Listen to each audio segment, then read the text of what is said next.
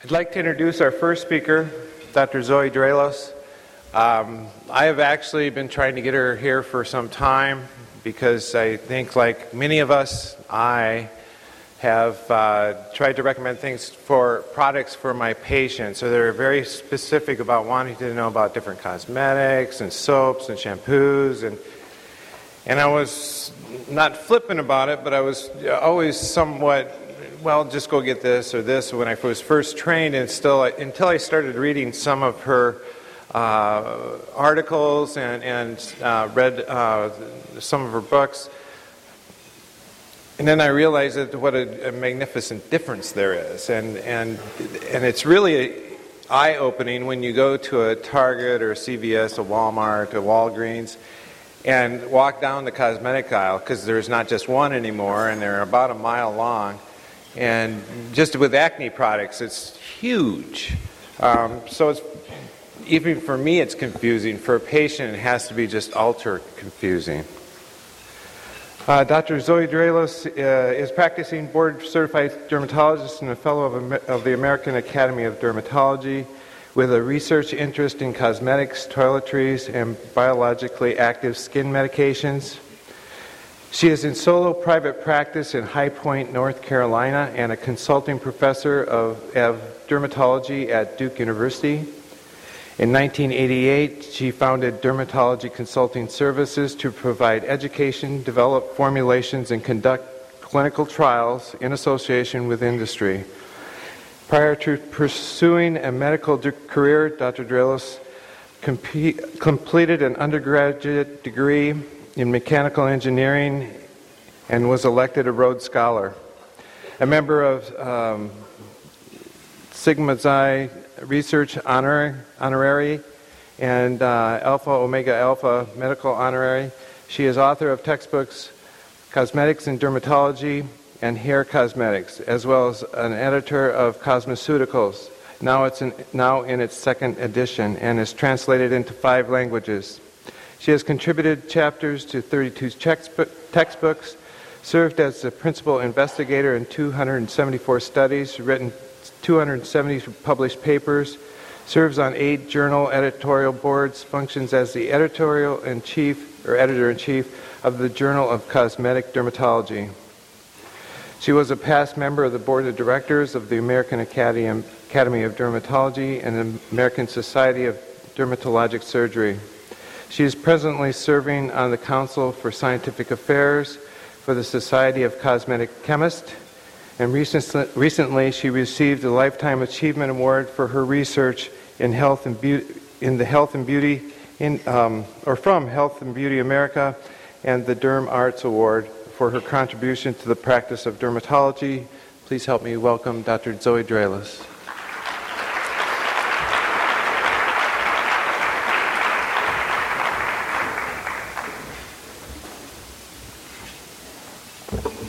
Good morning.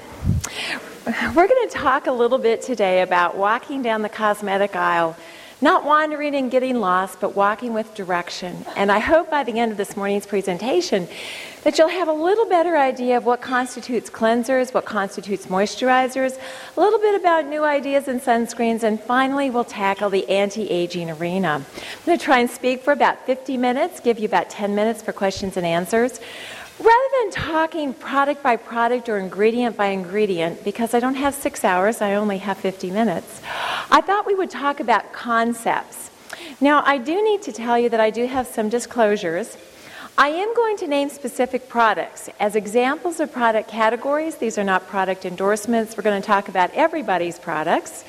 But I do research for everybody, so I would like to disclose that these are my relevant conflicts as of this time. I either have research or I have consultancies with these companies in the beauty arena. So, when you think about maneuvering the cosmetic aisle, we really need to be focused. There are so many products out there, but the main categories that I'd like to discuss with you are cleansers. How do cleansers really work and what is the difference? Because the most impactful activity that anyone does on a daily basis to their skin from a dermatologic standpoint has to be cleansing. The second most important impactful activity would have to be moisturization. So, what effect do moisturizers have on skin function? Then from there, we need to talk a little bit about sunscreen because after you moisturize, you put your sunscreen on. And we need to look at that very important activity because this is really what prevents photoaging, skin cancer, and photosensitive skin diseases.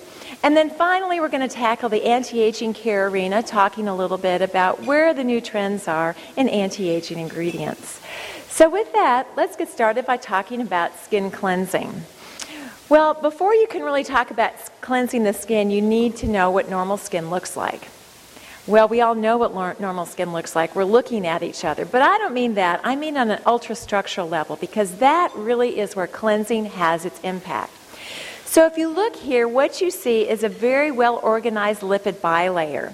You see this very dark, it almost looks like a sandwich cookie, a dark layer, light layer, dark layer, light layer. The very light layer is basically the, the, the, proteins, the skin cells, and then the lipids in there are the dark layer. And these lipids are really the integrity of the skin. They're what hold the skin together, they're what prevent disease, they're what make skin beautiful. When you remove these lipid bilayers, you cause skin damage. And what is the most important thing that removes those lipid bilayers? Skin cleansing. So, what really is cleansing? When patients come in and tell you, How should I wash my face? I mean, that's a real simple answer, right? No, extremely complex. So, what skin cleansing really is, is it's the chemical interaction between a surfactant, that's the technical name for a soap, with the skin surface combined with physical rubbing. It is the interaction of the chemical aspect of the cleanser and the physical aspect of how you rub it over your face and with what you rub it over your face that creates cleansing. So, a complete discussion of cleansers involves not only what the soap is or the cleanser is, but also how you use it. So when we think about cleansing, we have to ask ourselves what is a cleanser supposed to do? Well, it's supposed to remove sebum. It's supposed to remove apocrine and eccrine secretions. It's supposed to remove environmental dirt. It's supposed to remove bacterial and fungal elements as well as yeast to maintain the normal biofilm over the skin surface. It's supposed to remove desquamating corneocytes or exfoliate the skin. And then finally, it's supposed to remove anything you put on your skin, whether that's medications, cosmetics, or skincare products. But more importantly, for the health of the skin, what should the cleanser not remove? Because if you remove these things, that's where you see atopic dermatitis get worse. That's where you see xerotic eczema. That's where you see people with horrible eyelid dermatitis. So basically, cleansing should not remove those important intercellular lipids that I showed you a picture of earlier. The viable epidermis, in other words, the brick and mortar organization of the, of the skin must be preserved. So, if you remember that nice, orderly sandwich cookie type look that I showed you earlier of the lipids in place between the skin cells, if you look here, what you see are the skin cells with these widened intercellular spaces. This is what happens when you use soap that removes too much of the intercellular lipids. This is all those skin diseases I mentioned. This is what the skin looks like with atopic dermatitis, xerotic eczema, eyelid dermatitis. All of these damage the intracellular lipids. So when a patient comes in and tells you, How should I clean my face? the correct answer is, Don't remove the intracellular lipids. But you can't tell your patient that because they won't know what you're talking about. So, what you really have to do is you have to make specific cleanser recommendations based on their skin needs. So, if you look at the basic cleanser types, I don't know how many of you have ever walked down the cleansing aisle, there are at least 250 cleansers in the average Walmart superstore. Which one should your patient use? Well, it's not so complicated. There are only four types of cleansers, and every cleanser in the marketplace is a variant of those four types. You have your true soaps like grandma used to make in the backyard. You have your modern soaps that are called Syndets. You have your combination bars that have Syndet and soap in it called a ComBar. And then you have the new introduction of all the liquid cleansers, which may or may not be medicated. So, what really is a soap? A true soap is created by chemically reacting a fat with an alkali to produce a fatty acid with detergent properties. Now, that may not mean much to you, but when I say ivory soap, you know what I'm talking about. Ivory happens to be ivory and cashmere bouquet are the only two real soaps left in the marketplace. Why? Because they're very deep cleansing products and because consumers have come to expect more. They have a pH between 9 and 10. And the problem with true soaps is they alkalinize the skin. How many of you got out of the shower this morning and your skin felt kind of tight? That's alkalization of your skin. That is the first stage of skin disease. That is the first step towards damage of the intercellular lipids. How many of you then noticed when you got out of the shower with that tight feeling that it went away after about 15 to 20 minutes? It's because you all have normal skin. And the biofilm in your skin is reacidifying your skin, bringing it back to a neutral pH somewhere around 5.2, and the tightness goes away. How many of your patients come in and tell you, you know, I really like that squeaky feel, that tight feeling when I get out of the shower? I feel like I'm clean. That is the first step of barrier damage. That squeaky feel clean is the corneocytes lifting up, and the squeaky feeling that you get is the friction as your hand rubs over the skin surface. That tight feeling is alkalization of the skin. Now, in you who have normal skin, you'll regain that acid mantle in about 20 minutes. But what about the atopic? The atopic will take hours for their pH to return back to neutral, and that's the reason why true soaps are so damaging in people with skin disease. They very efficiently remove sebum, but also they remove intracellular lipids. For someone that has very oily skin, true soaps are wonderful. They remove sebum. They're excellent in very oily complected acne patients, but they're not so good in individuals with eczematous skin disease which led to the development of the next new basic cleanser category known as Syndets. Syn stands for synthetic, and the D stands for detergents. That's where you get a Syndet. It's a synthetic detergent. Grandma doesn't make these in her backyard. They're not made out of lye. The basic ingredient in them is sodium cocoyl isethionate. This is Dove soap. This is all the beauty bars. This is Cetaphil bar. This is Basis bar. This is Olay bar. These are the bars that claim to be sensitive skin bars. These are the bars that claim to be moisturizing bar soaps. However, that's a misnomer. No soap can moisturize the skin, it can just leave behind more of the natural intracellular lipids. These products have a pH between 5.5 and 7, and that is closer to the neutral pH of the skin, somewhere between 5.2 and 5.4. Patients will tell you that when they use a soap like Dove soap, their skin feels slimy afterwards and they want to know if there's some soap residue that's left behind. There is no soap residue left behind. That slimy feel is the normal skin interface. That's the intact intracellular lipids. That's the lack of curling of the corneocytes. And that's normal, healthy skin when you exit the bath. And what's so intriguing about all this is what patients complain about as being abnormal is really normal, healthy skin. We have been so conditioned to think you got to feel tight and dry when you leave the shower because of the way soaps used to be formulated that now patients equate that feeling with clean skin. Very, very interesting. Now, Combars combine some synthetic detergents with true soaps. These are all of the deodorant bars on the market. This is Lifebuoy. This is Coast. This is Irish Spring. This is Dial Soap. And what these do is they put a little bit of soap in there to give you that tight feeling, but they're not totally soap. They have synthetic detergents in there, so they don't excessively remove the intercellular lipids. As such, you can see they have a pH kind of in between true soaps and Syndets at about 7 to 9. They still leave you with that fabulous tight feeling.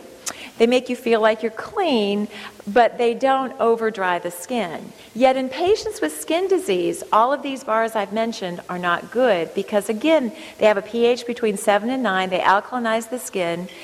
Because these products have an antibacterial, and antibacterial is triclosan, triclosan is very irritating to the skin.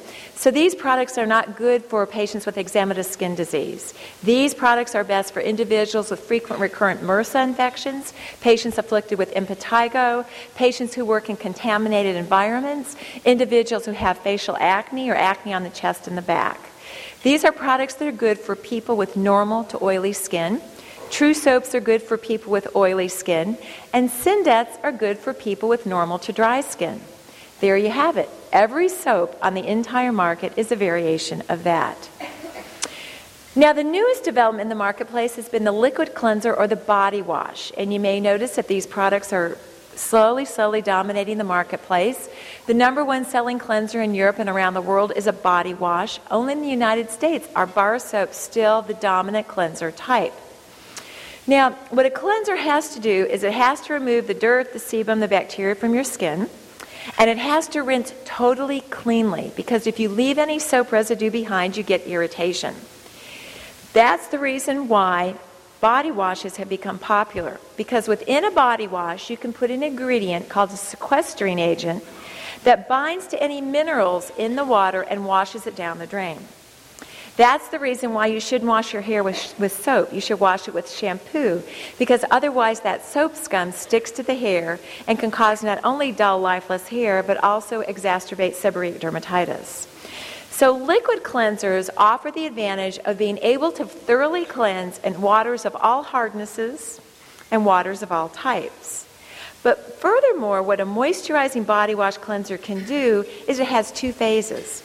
It has a liquid phase that has water soluble ingredients in it within a second liquid phase that has oil soluble ingredients in it. The oil soluble and water soluble phases are held together with an emulsifier that emulsifies these oil soluble ingredients into the water soluble phase. What is an emulsifier? It's a detergent or a soap so every oil and water emulsion or water and oil emulsion has soap in it.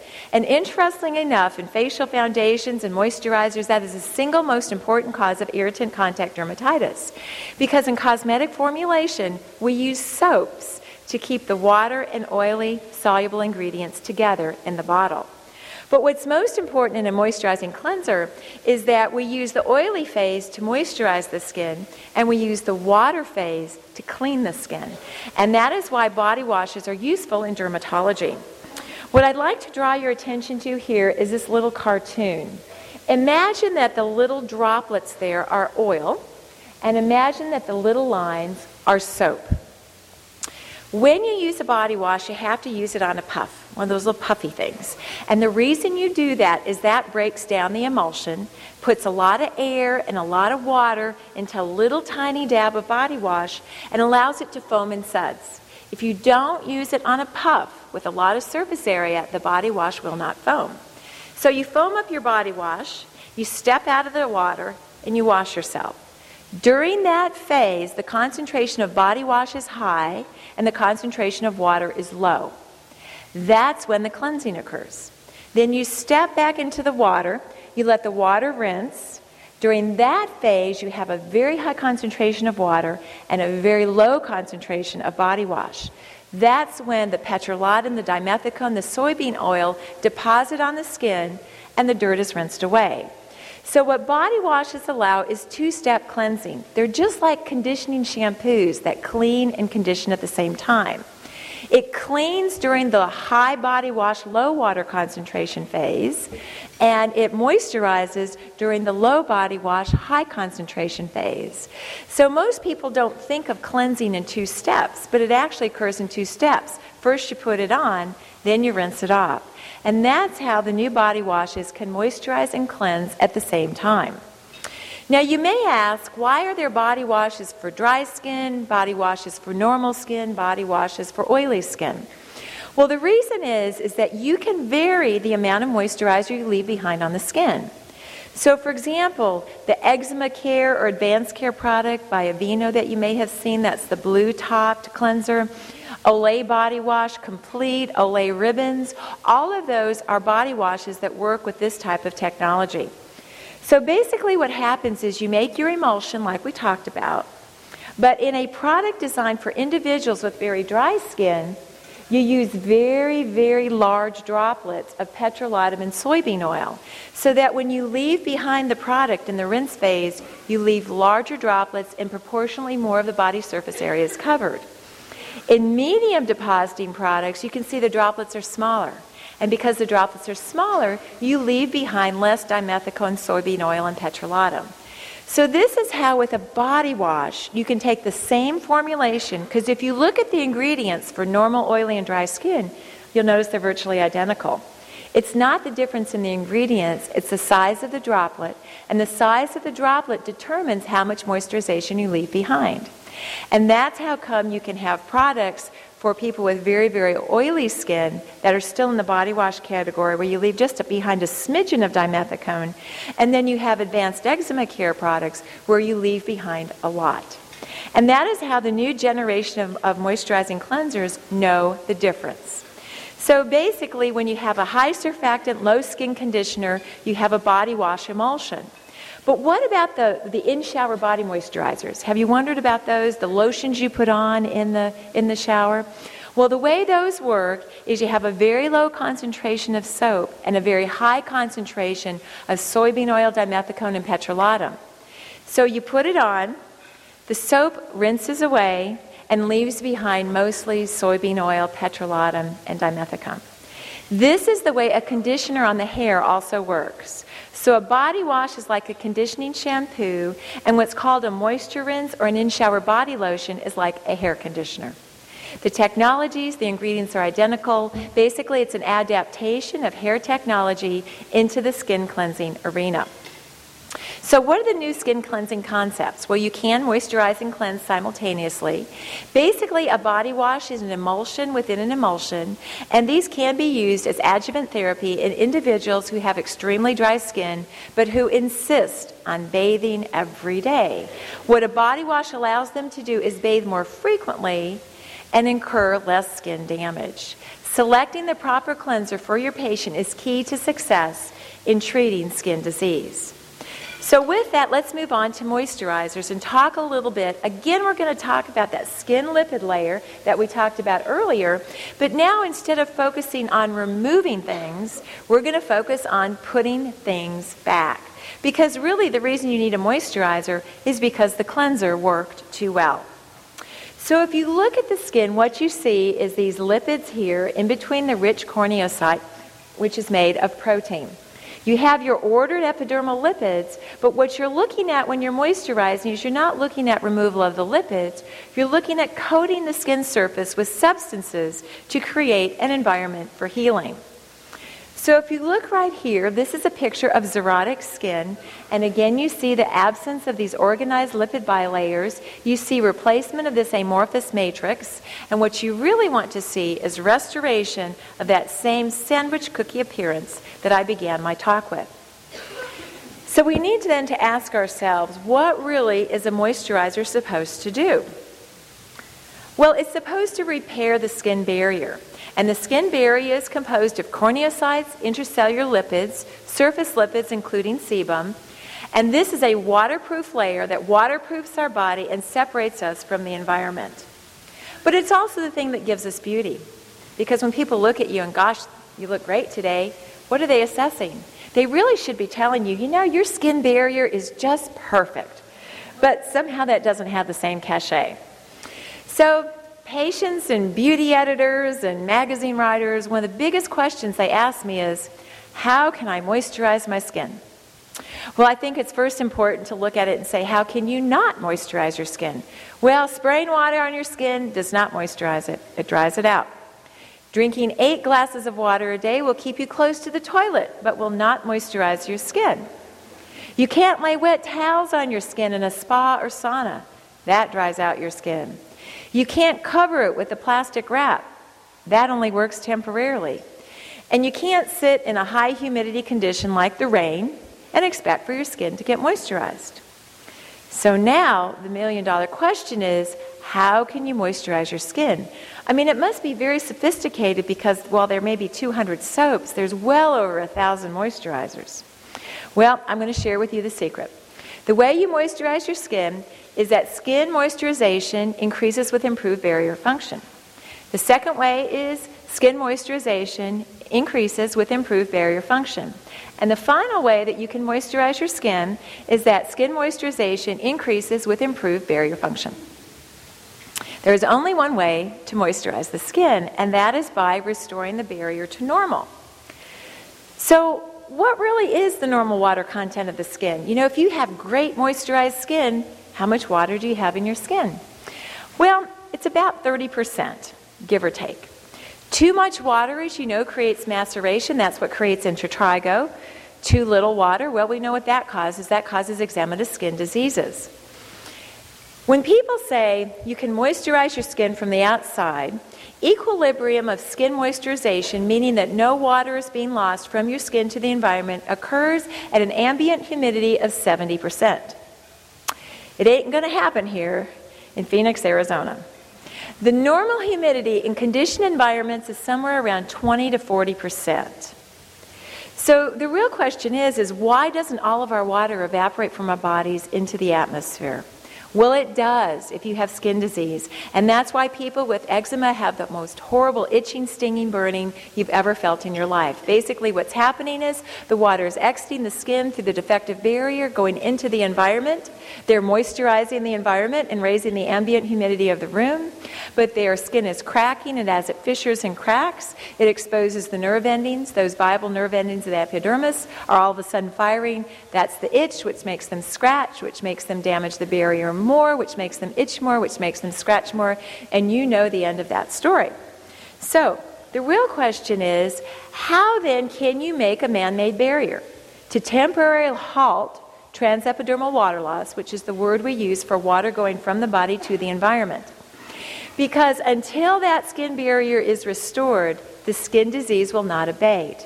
Topical corticosteroids, which are the mainstay of treatment in eczematous skin disease, only rid the inflammation. They do not repair the barrier. And this is why moisturizers are so important.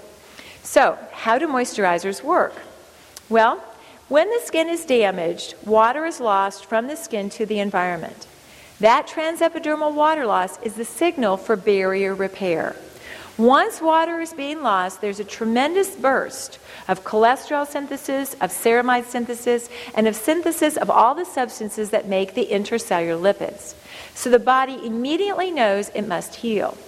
So the million dollar question is what is the best moisturizer to allow transepidermal water loss to occur and to heal the skin? Well, it's not the answer you're looking for.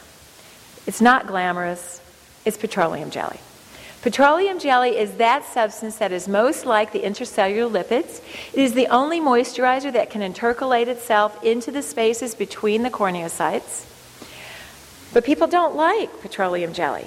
Hence, we have a thousand other variations, none of which work as well, but are more aesthetic. They smell better, they look better, they don't stain your clothing, you know, they don't stick paper to your fingers.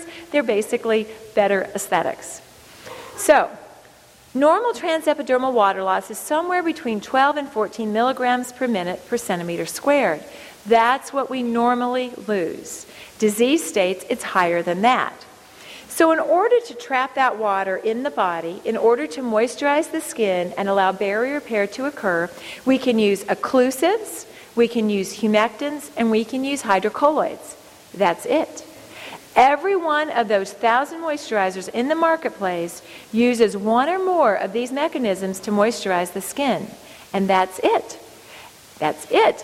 When you walk down the aisle, you can say this is an occlusive, this has an occlusive humectant, oh, this has a hydrocolloid in it, but that's it. There isn't any other way to do it. It's not any more complicated than that. So, what are occlusives? Occlusives are oils. They're thick substances that put an oil slick over the skin surface to stop that transepidermal water loss we were talking about. Petrolatum does it better than anything else. Lanolin does it second best, mineral oil third best, vegetable oils, and then a variety of emollients, the most common of which is cetyl alcohol. And I put this one in here because patients will say, I don't want to use that, that has alcohol in it, it's going to dry my skin. They're thinking of isopropyl alcohol. Cetyl alcohol is a thick oil. Alcohol means it has an OH group on it. Not all alcohols are astringents. Many alcohols are moisturizers. Silicone is the newest occlusive to come into the marketplace, and it is found in all oil free moisturizers. And basically, what these substances do is they lower transepidermal water loss until healing can occur. Petrolatum lowers it by 99%, mineral oil by 50%, vegetable oils, that's like sesame seed oil, grapeseed oil, hemp oil, all the new kind of botanical oils that you see in some of the new moisturizers, they lower it by 40%. You can see by far petrolatum is the best. Mineral oil is second best, and all those high priced fancy botanicals, they only work 40% or less. And that's the reason why most products have as their backbone that are moisturizers, occlusive agents, and they contain petrolatum and mineral oil. Now look at glycerin. Glycerin's a great moisturizer, isn't it? It's found in a lot of stuff. I mean, it's the basis for the Neutrogena Norwegian Formula skincare line. It's the basis for Cornhusker's lotion. It's the basis for Christian Dior's Nacht Total. So there I've mentioned products that go from $5 to $100 a jar. But look, glycerin actually increases transepidermal water loss. Why? Because it's not an occlusive, it's a humectant. What humectants do is they draw in water. They're like sponges. We have natural sponges in our skin. The one you're probably most familiar with is hyaluronic acid. Hyaluronic acid is what we inject to plump up folds on the face because it draws in water. And glycerin on top of the skin surface, in addition to propylene glycol, sorbitol, gelatin, urea, sodium lactate, vitamins, and proteins, also hold in water. So when you see moisturizers that have all those ingredients in them, the proteins aren't restoring the collagen in the skin, they're helping hold water, and they get rid of wrinkles by plumping up the skin. So what we're seeing here is humectants that can actually increase transepidermal water loss if they're not combined with an occlusive agent. So humectants basically hold water in the skin that is trapped on the skin surface by an occlusive. Hydrocolloids, on the other hand, are large molecular weight substances that put a physical barrier on the skin surface. That's what colloidal oatmeal does. You've noticed the new Aveeno line of skincare products based on colloidal oatmeal? What they do is they put a barrier on the skin surface. Or you notice the new protein containing moisturizers? The proteins provide a barrier over the skin surface. And that's all they're doing is stopping water loss by closing the door. Hydrocolloids are the least effective form of moisturization. They have to remain on the skin surface in order to have an effect. So, the goal of a moisturizer is to reduce transepidermal water loss, to create a barrier for repair. Moisturizers don't heal the skin, they create environments so the skin can heal itself. They make the skin feel smooth and soft, that's what patients love, and they also decrease itching. Now, there's a new concept in moisturization which is aquaporins. Aquaporins are water channels in the skin which should be seen in this brick and mortar model of the stratum corneum, but they're not there. Aquaporins are basically pores. They're osmotic channels in the skin itself, and they control water in and out of the cell. When we look at xerotic skin, you're basically looking at a failure of aquaporins. Aquaporins basically regulate our cells so that they don't desiccate and die, and so they don't get too full of water and pop. So, aquaporins are basically the newest discovery in skin moisturization.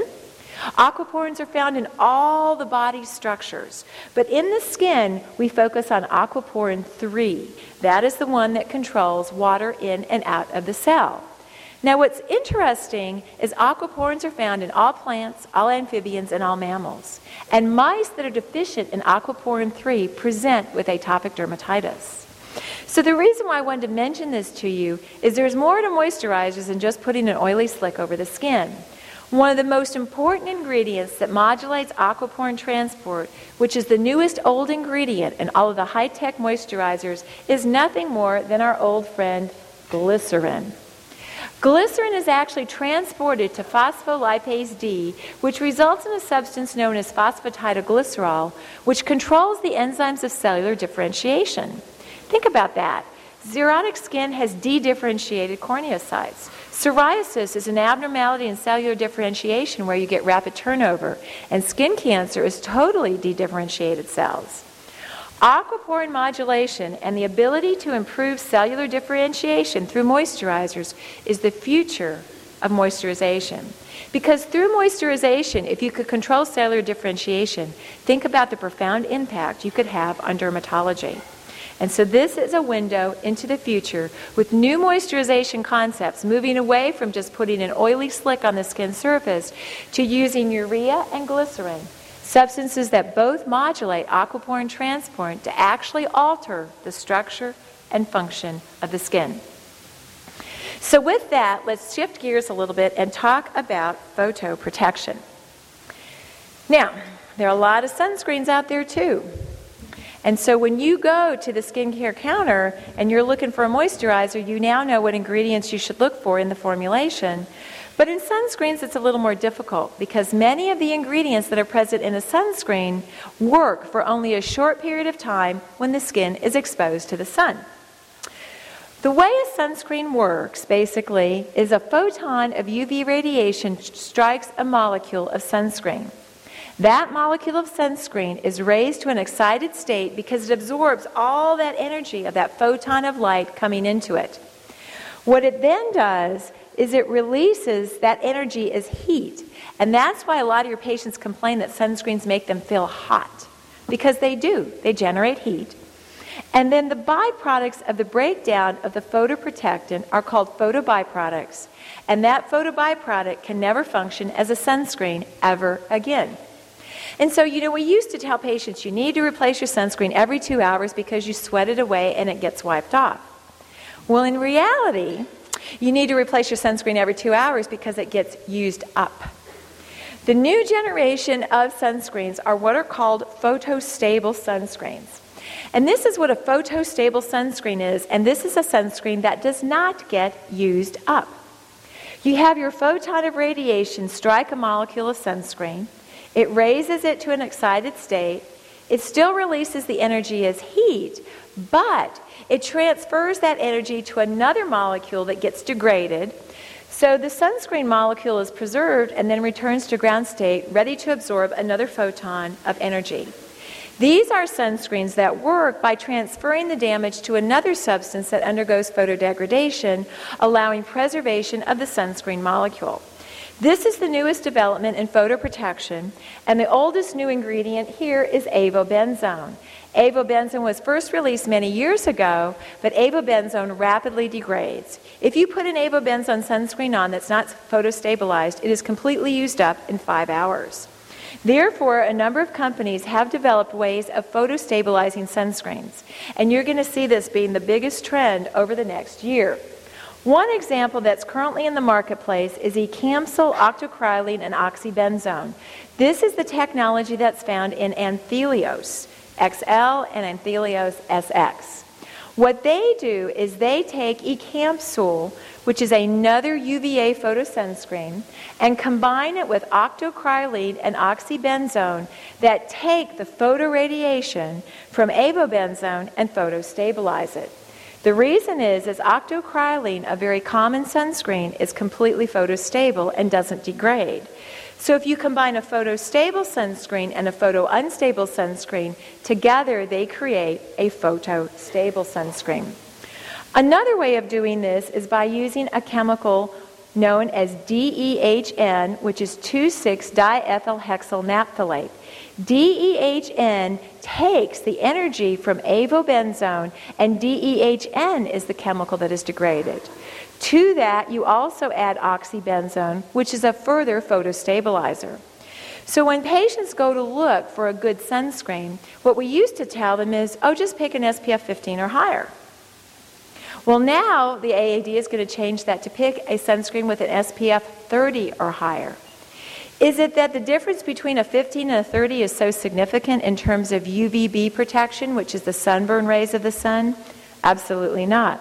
The difference is only 1 to 2% in terms of better UVB photoprotection. But what the SPF 30 does is it tells you that there is UVA photoprotection in there. Because there's no way to get an SPF 30 without having UVA photoprotectants in it. But you can make an SPF 15 with no UVA photoprotectants.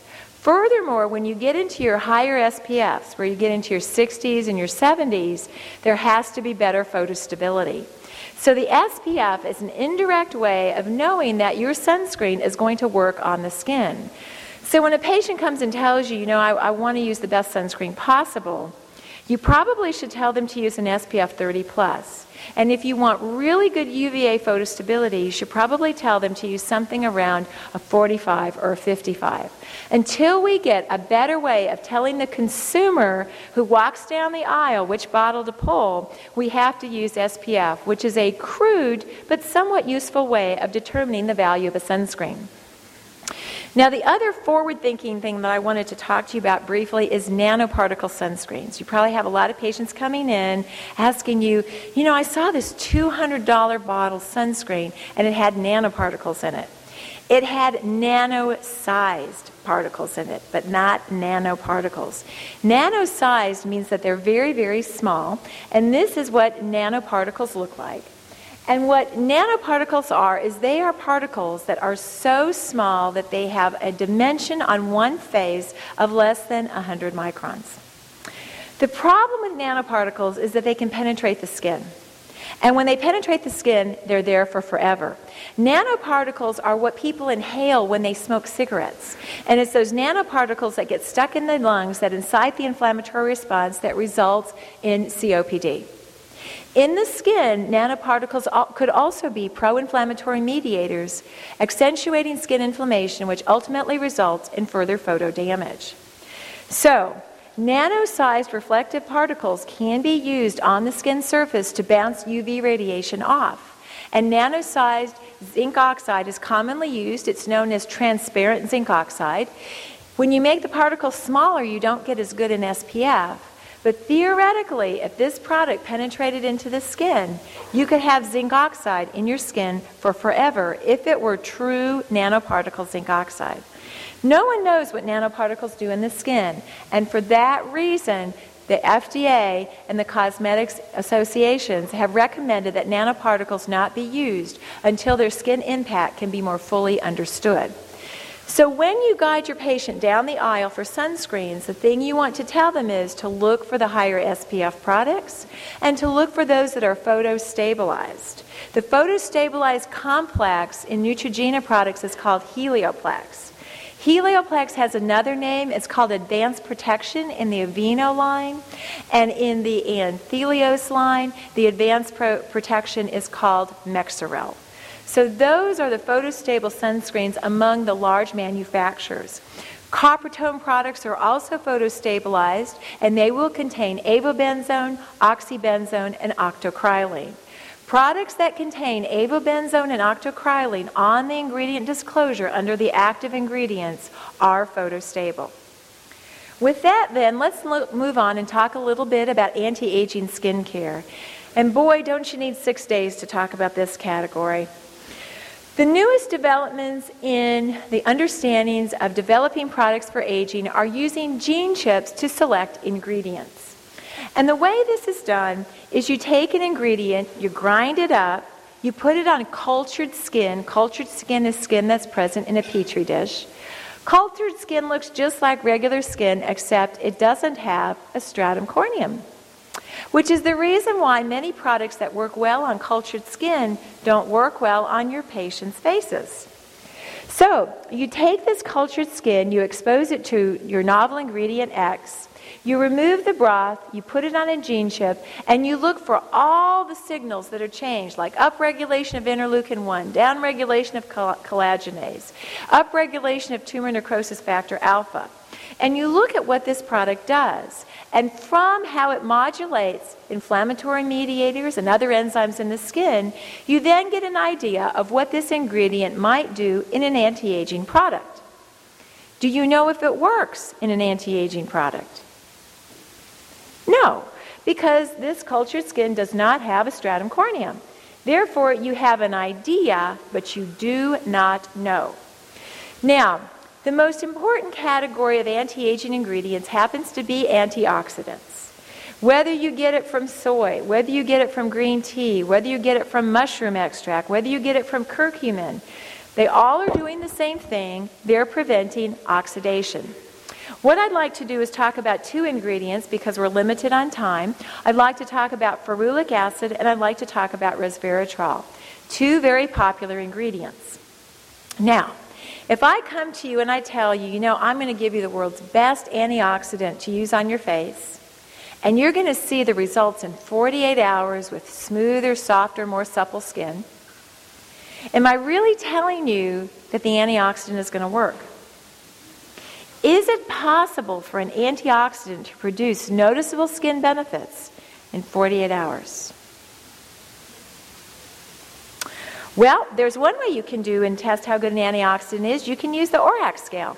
And many of you have seen products that use the ORAC scale. But the ORAC scale was developed for foods. It was developed by the FDA as a way of determining whether the nutrition content that went into the can of peaches comes out of the can of peaches. Because you know, if you don't put antioxidants in the can, your peaches are going to turn brown. And when they turn brown, they have less vitamin A and less vitamin C content. Imagine a banana that you slice and put on the tray, and you get busy with patients, and you come back three hours later. It doesn't look like the same banana. It's turned brown. It's oxidized. And when it's oxidized, it doesn't have the same nutritional value. That's what the ORAC scale is for. Is our skin bananas laying on a tray oxidizing? No, fortunately not, or we'd all be brown very quickly. So, what we then do is we look at other ways of assessing antioxidants. The antioxidants in the body are vitamin E, the primary antioxidant, and vitamin C, the secondary oxidant that regenerates vitamin E. Now, how do we know if a product is really working as an antioxidant? The only way we currently know is through something known as the cell death cycle. The cell death cycle, also known as apoptosis, is when cells prematurely enter cell death when they're lethally injured. And one way of lethally injuring a cell is through oxidative damage. Sun induces apoptosis. So the way that we test antioxidants is by inducing sunburn in volunteers that we pay, of course. And what we do is we put the antioxidant on their back, then we expose them to UVB radiation and UVA radiation from a solar simulator. We then take a little piece of their skin and we look for something known as a sunburn cell. A sunburn cell is a dead cell. We then infer that if we reduce the number of sunburn cells after application of this fabulous green tea polyphenol or ferulic acid, we then can say that there was less oxidative damage and the product functioned as, as an antioxidant. So now I'm going to ask my same question before. If I came to you and told you that I have an antioxidant and it's going to work in 48 hours by making your skin softer and suppler and smoother, would you believe me? No, because softer, suppler, smoother skin is well moisturized skin. I'm talking about the moisturization component. I'm talking about the first part of the lecture. I'm not telling you anything about the antioxidant. Oxidation is damage yet to occur. And so when products say they prevent oxidation of your skin, you know, oxidation occurs over our entire lifetimes. And you really don't see the effect of oxidation for 20 to 40 years, depending upon the amount of oxidative insults mainly sun exposure your skin has received. So no one knows if antioxidants work or not. And we actually can't even do that study. I mean, how could you get someone, enroll them in a study, have them use a product for 20 years, tell them, here's a 20 year supply of cream, come back in 20 years and let me look at your skin? Because you're preventing what you don't know is going to happen. I mean, how do you know what they would have looked like if they hadn't used the skin, the product? So we use sunburn cell analysis to determine if products are working as antioxidants. Ferulic acid is one such product. It's an example. Basically, what ferulic acid does is it prevents the oxidation of cell walls in plants. It's heat stable and it also functions as a sunscreen. It's found in rice, wheat, oats, coffee, apples, peanuts, and pineapple. Ferulic acid is the new hydroxy acid. It's of that same category. Glycolic acid is no longer used. Gluconolactone is also out of fashion. People are now using either lactobionic or ferulic acid. They are exfoliants. They can improve the smoothness of your skin. They help hold water. They provide sunscreen capabilities, and they're antioxidants. Absolutely fabulous. I can put this one ingredient in the product, and I can tell you that it's going to deliver the world. Unfortunately, most antioxidants work like that. So that's why we're not talking about antioxidants, because they all do the same thing and we can't prove that any of them work. Every single botanical in every product, whether it's Olay Pro X, whether it's Intuition by Lancome, um, whether it's Estee Lauder's new product Double Defense, whether it's Nacht Total by Christian Dior, every botanical, whether it's feverfew, whether it's ginkgo, they're all antioxidants. And the honest truth is we don't know if they work. So why do patients love that product? Because it's a fabulous moisturizer. Now, one last antioxidant that I want to talk about is resveratrol. And the reason why I want to talk about resveratrol is this is a very interesting ingredient which paves the future for cosmeceuticals. Resveratrol comes from grapes. But what resveratrol does is it modulates something known as a sirtuin. A sirtuin is a protein enzyme, and what it does is it prevents the DNA from being damaged. So if you look here, we have some DNA, and we have these proteins wrapping around the DNA. When proteins wrap around DNA, that means that that DNA can no longer be read by the body. And it is loss of DNA in part that accounts for aging skin. One of the newest theories of skin wrinkling is that wrinkles are due to a clone of cells with damaged DNA that proliferate and produce the wrinkle. So, the newest theory in anti aging is to modulate histones, and resveratrol modulates histones. Not only does resveratrol modulate um, histones and but it's also noted that caloric restriction, which is the only way that's been proven to prolong life, also modulates sirtuins. So if you take a yeast organism and you don't feed the poor thing, you increase mitochondrial functioning, you increase sirtuins, and the yeast live longer. If you do the same thing to a mouse, you feed him not enough, you also increase sirtuins, which in mammalians are called SIRT1, you increase mitochondrial functioning, and the mice live longer. If you feed that mouse a lot of resveratrol, you have the same effect.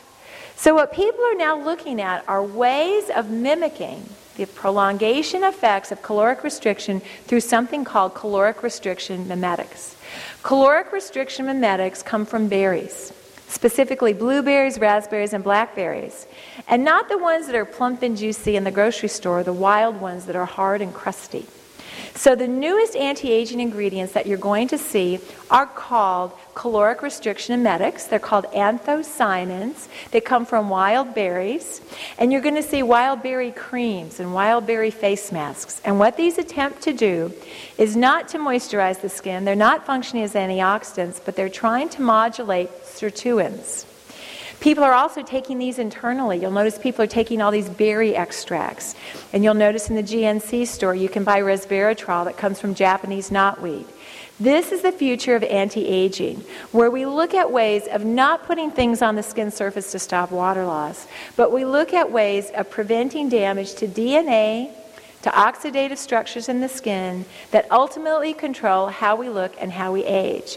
So, as you're helping your patient navigate down the cosmetic counter pathway, remember how soaps work, and that will help you to pick a soap. Remember how moisturizers work, and that will help you to look at their bottle for key ingredients that must be there for it to work. As for the anti aging arena, remember that all those big botanical names are nothing more than antioxidants. And at this point in time, we have no proof that topical antioxidants work. Therefore, you're back to where we were before. Look at the moisturizing ingredients. Those are the ones that are going to deliver on the 48 hour, better looking, better feeling skin. So, with that, I'd like to pause for some questions. I wish we had more time to share, but hopefully now you have a little more insight into the science and construction of cosmetics and skincare products. Thank you very much.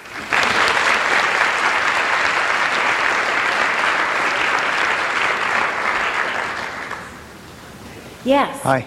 I might have missed it. Uh, do you did you reference or do you have any place for HelioCare oral capsules? Heliocare, you're talking about the uh, fern extract, the Polypodium leucotomos. I did not talk about that. That is an oral antioxidant. It is, it is a fern extract. Um, Heliocare was, was uh, being sold by a dermatology company here in the U.S., but I believe they've withdrawn that, that product, and now you can order it over the internet, and it's still widely available in South America. And what it is, it's an oral antioxidant. And they use the same sunburn cell assay that I demonstrated there for you. And what they're able to show is if you take the fern extract a half an hour before you go in the sun, it provides a half an hour's worth of antioxidant protection. So if you're going to use that in a meaningful way, you have to take it a half an hour before you go out and then every half an hour on the hour when you're out in the sun. Which is, I'm so glad you asked that question because that points out the problem with taking oral antioxidant supplements. Because there is such a dense vasculature in the skin, when you get that antioxidant in the vasculature, in the arteries, it goes to the skin, but it also washes out very, very quickly, which is the reason why you have to take that oral antioxidant every half an hour on the hour to maintain the effect. Yes? Great talk, thank you. Thank you. So, Lac-Hydrin is often prescribed to folks with real dry skin, and it's a humectant. Does it have any occlusive properties, or would you have to add an occlusive in addition? And then, uh, one other question is where does CeraVe fit in in these categories? Where does what fit? in? CeraVe. CeraVe, okay. All right. Um, Lac-Hydrin contains lactic acid. What lactic acid does is it digests the protein of the keratinocytes. And when it does that, it opens up water binding sites on the keratinocytes. And what that does is that allows the skin to rehydrate itself. And that's why Lac-Hydrin is very good in psoriatic patients and on calluses. Because when you rehydrate the skin, the enzymes that allow the cells to fall apart or desquamate are reactivated. Those enzymes cannot work when the skin is dry. That's the reason why callus is so hard because it doesn't desquamate, it doesn't fall off because there's no water. Once you hydrate it with either lactic acid or urea, water can then hold to the digested protein, hydration occurs, and that's why the callus will then desquamate and resolve. The other question was about CeraVe. CeraVe is a ceramide containing moisturizer. It contains occlusives and humectants, but what the ceramides are supposed to do is they're supposed to get into the intracellular lipids and provide the raw materials for, for the production of additional intracellular lipids. The ceramides actually function more as occlusive agents uh, over the skin surface. They do get into the intracellular lipids, but no one knows if they promote the production of intracellular lipids. There are eight different types of synthetic ceramides. They do not all function the same. And there will be a new CeraVe coming out in about six months where they've added niacinamide and other ingredients to as a cosmeceutical boost to the ceramides. So CeraVe is an excellent moisturizer, very good for sensitive skin, with the ceramides in them largely to function as occlusive ingredients. Yes. So, do you generally recommend always using a moisturizing cleanser versus uh, one of the Syndet bars for an atopic? Okay, the question is would I use a Syndet bar or would I use a body wash? Right, one of the moisturizing cleansers. Is that Or a moisturizing yeah? cleanser? Is that typically? Okay. The, the, the Syndet bars with synthetic detergents are also, Syndets are also found in body washes. Not all body washes are depositing body washes. So if you look, for example, at Suave body wash, Suave body wash does not deposit. Um, Dove Nutrium, their body wash, that is a depositing body wash. So, as I mentioned, there are Syndets that are bars. There are also Syndets that are liquids that have no depositing characteristics. So, if a product says it's a moisturizing body wash, it probably is depositing. If it says for sensitive skin, it's probably not depositing. And the Bath and Body Works products, like the mulberry and the mango, those are not depositing products. Mm-hmm. So you can also have Combar body washes. For example, Liquid Dial is a Combar body wash. It does not deposit. It has triclosan in it. It's a liquid version of the bar soap. Does that help you to understand? Mm-hmm. Great. Um, I have two questions. One is if somebody says that they're sensitive to either avobenzone or helioplex, do you have a different recommendation for a physical sunscreen with zinc or titanium that doesn't have nanoparticles that would be, you know, something to recommend? Yes, there are many patients that are allergic, not so much to avobenzone, but to oxybenzone. And oxybenzone is found in Helioplex, and oxybenzone is also found in Anthelios. It's interesting to note that you cannot combine avobenzone and zinc oxide in the same sunscreen because the zinc oxide inactivates the avobenzone. And the FDA has a rule that you cannot add additional sunscreen ingredients unless they boost the SPF.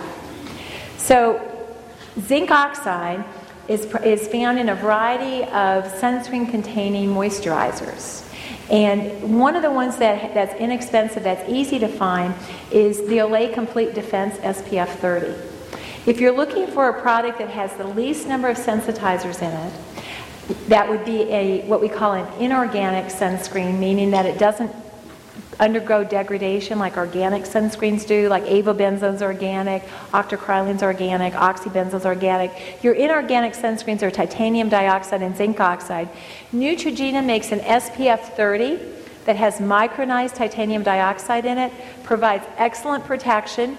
Actually, it has a higher protective value than what the SPF would lead you to believe because it's a physical blot, and that product is good for individuals with sensitive skin. You can also use the Vanicream product.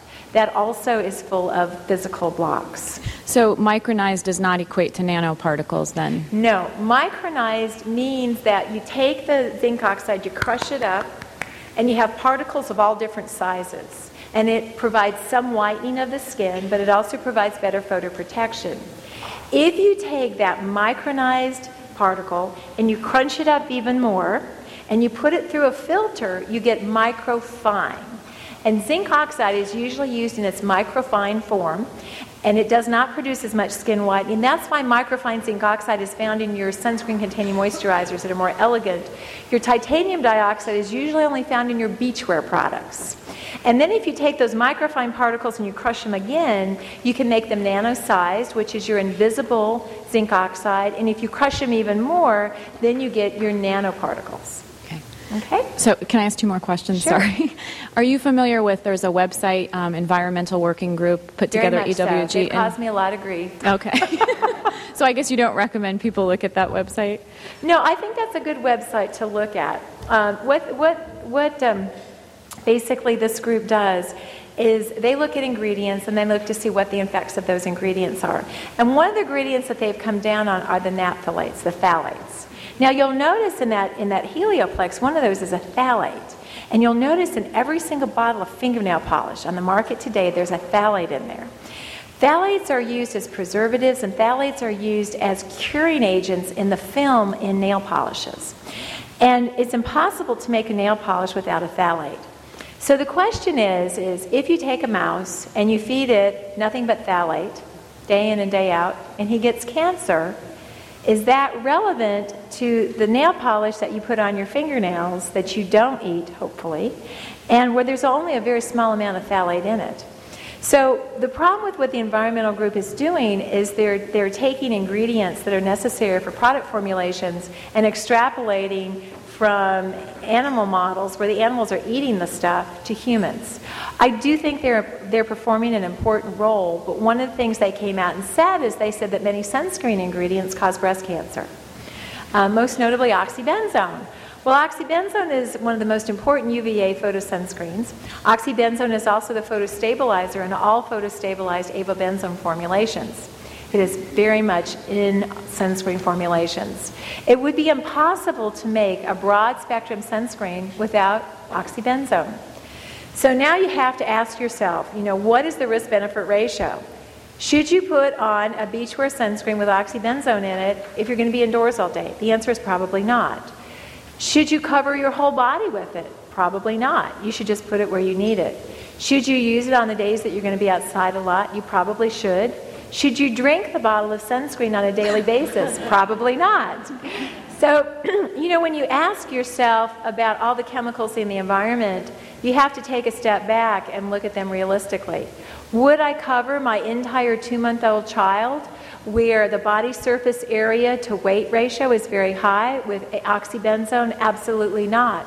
Would I put it on my face when I go on vacation three times a year? Absolutely. So I think, as with everything in life, it's everything in moderation and to look at everything in the context in which it's being used. Thank you. You're welcome. One more question. Last question, yes. My question is a lot of my patients are concerned about parabens, and I think this Parabens, plays yes. into the same thing as the phthalates. But what do you tell your patients about parabens? Okay, that's an excellent question, too. If you take away parabens, which are some of the most important preservatives, and if you look at almost every product in the marketplace, you'll find that of those, probably 75% of them have parabens. They have methyl and ethyl, and usually one other paraben as well. So if you take the parabens out, you have to replace it with something else. So you replace it with something known as Kathon CG, which is methylchloroisothiazolinone. And I got up this morning and said that 10 times so I could say that to you. But Kathons are some of the most highly allergenic preservatives in the marketplace. As a matter of fact, Kathons have been removed from most leave-on products, and in Europe they only allow them to use, be used in hair conditioners and other rinse-off products. So now you take out the parabens, which may or may not be an issue, and now you put in a potent allergen. Or you put in one of the other preservatives that are formaldehyde releasers, and now we have trouble with all your formaldehyde releasing patients. Parabens have an extremely low incidence of contact allergy. They're probably the safest and one of the most effective gram positive and gram negative preservatives in the marketplace today. Is it worthwhile taking out parabens and putting in a potent allergen in formulations that are used in moisturizers, for example, that stay on your face all day? It's an important question. I personally think not. But I do think that people are looking for alternatives to parabens. They're looking for botanicals, for example, with wonderful preservative properties. One of the most important botanical preservatives is eugenol. How many of you have looked at your patch test tray? It's a clove extract. Eugenol is on the patch test tray. So there's a, there's a good and a negative to everything. And part of being a dermatologist and part of you know being a dermatology PA is to help your patients better understand and navigate this extremely confusing marketplace. And if I've given you a few ideas to take home with you, then I feel that today's talk has been successful. Thank you very much. Thank you.